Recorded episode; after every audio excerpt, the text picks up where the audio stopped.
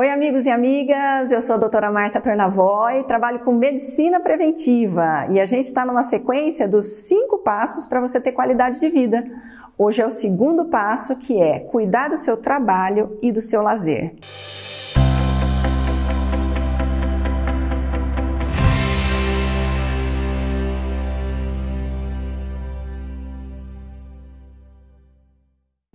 O trabalho, o ambiente de trabalho é uma coisa que muita gente negligencia. Então, o ambiente de trabalho geralmente é confuso, é bagunçado, é pouco iluminado. Justamente o contrário. O trabalho é um lugar onde você passa a maior parte do seu dia. Então, tem que ser um lugar bonito, arejado, com flores, é, limpo, organizado. Ah, as pessoas falam, ah, mas o lugar não é meu, o escritório não é meu, mas você está ali. Arrume a sua mesa, arrume a sua baia, arrume o lugar onde você está. Traga flores de casa, traga um vasinho de planta, um cristal, um enfeite bonito, fotografias de quem você ama para te, te fazer companhia ali, né? Se você puder é, sugerir a cor ou pintar, ah, deixa que eu mesmo pinto esse espaço aqui, né? Usar uma cor clara, deixar a janela sempre aberta. Tem gente que trabalha o tempo todo com ar condicionado. Ok, eventualmente é preciso mas de vez em quando abrir a janela para dar uma circulada no ar, ou colocar um mini ventiladorzinho para esse ar também circular, vale até um leque. Nossa, coisa antiga, hein? O importante é que funciona, na verdade. Então, o ambiente de trabalho, ele, ele faz parte da sua vida por um período longo de tempo. Você tem que se sentir bem lá. É, aromas, né? É, aspersores de, com óleos essenciais, com perfume, com lavanda. Olha que coisa gostosa. Isso vai até mudar o humor de quem chegar para conversar ali com você na sua mesa, né? Falar, nossa, que lugar bonito. É uma forma de dar boas-vindas, é uma forma de oferecer o melhor para o outro também e, sobretudo, para você. Então, presta atenção, olha para o seu lugar como se fosse um estrangeiro. Porque sabe o que acontece? Às vezes aquelas, aquela coisa que está feia, que está suja, que está quebrada, a gente já passou tanto tempo por ali que a gente não vê mais. Mas quando chega uma pessoa nova, a primeira coisa que ele vê é aquilo, hum, tá quebrado, tá feio, né? Então procura, ou então chama um amigo, uma amiga bem honesto, aquele que é amigo mesmo, para falar, hum, isso aqui precisa melhorar, aquilo ali tá feio, para você mudar o seu ambiente de trabalho e torná-lo bem bonito, trazer flores e tudo mais. A outra coisa do ambiente de trabalho é procurar ter uma harmonia com as pessoas que trabalham ali, né? Porque é muito chato a gente pensar assim, ai, ah, tem que ir para aquele trabalho, meu Deus, vou encontrar aquela pessoa, ó, oh, dia, ó, oh, azar, né? Então, se você tem é, alguma, algum desafeto, vamos pensar assim, ou alguém difícil, procura entender os motivos, procura sentar para conversar, escuta essa pessoa.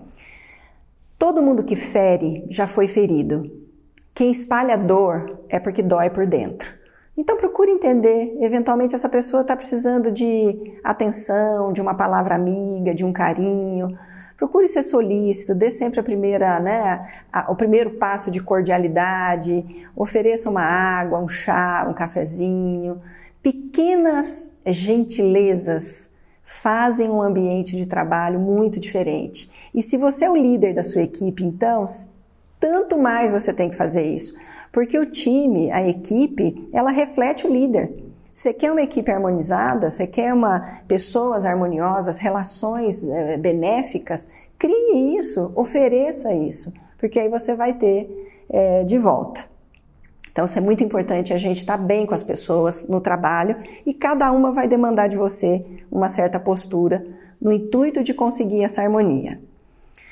Mais um item com relação ao trabalho é procurar não levar trabalho para casa. A gente tem um tempo de trabalho, não é? Então, chegou o trabalho, ok, fechou, fechou, porque também você tem que viver a sua vida.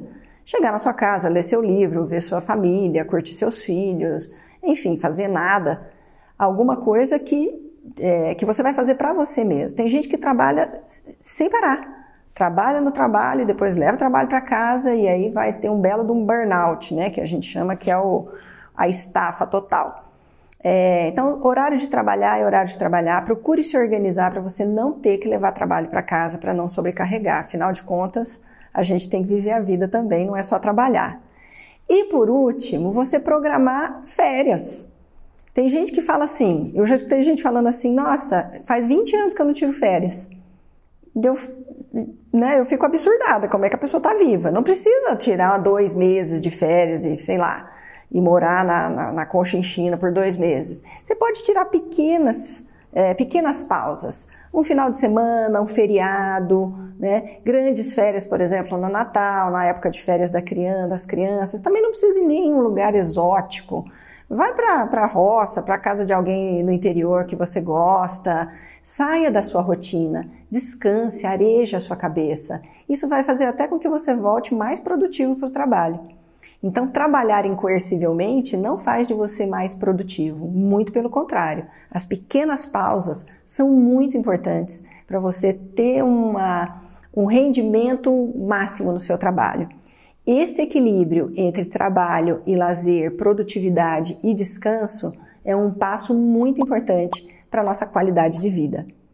E no próximo vídeo nós vamos falar do terceiro passo para a qualidade de vida. Você não vai perder, vai?